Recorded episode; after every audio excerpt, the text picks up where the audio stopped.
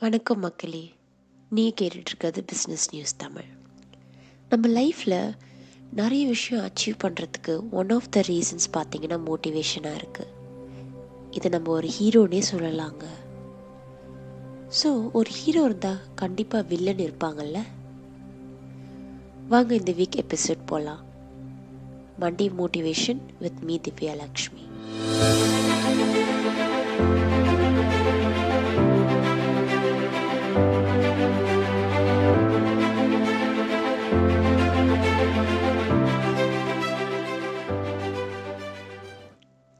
நம்ம ஒரு நாளைக்கு நிறைய டைம் ஸ்பெண்ட் பண்ணுறது நம்மளோட தாட்ஸோட தான்.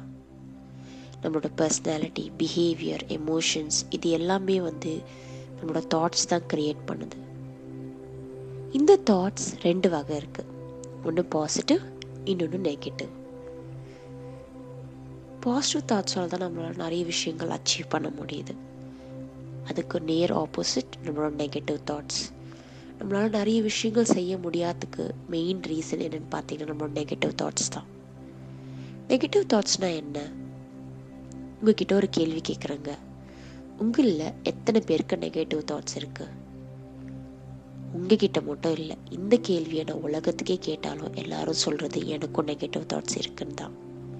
ஏன்னா நெகட்டிவ் தாட்ஸ் இல்லாத யாருமே கிடையாது இந்த உலகத்தில். It's a natural process in fact இதை நம்ம ஒரு லைஃப் பேலன்ஸ்னே சொல்லலாங்க. சரி எப்போ இந்த நெகட்டிவ் தாட்ஸ் நம்மளுக்கு வில்லனாக மாறுது?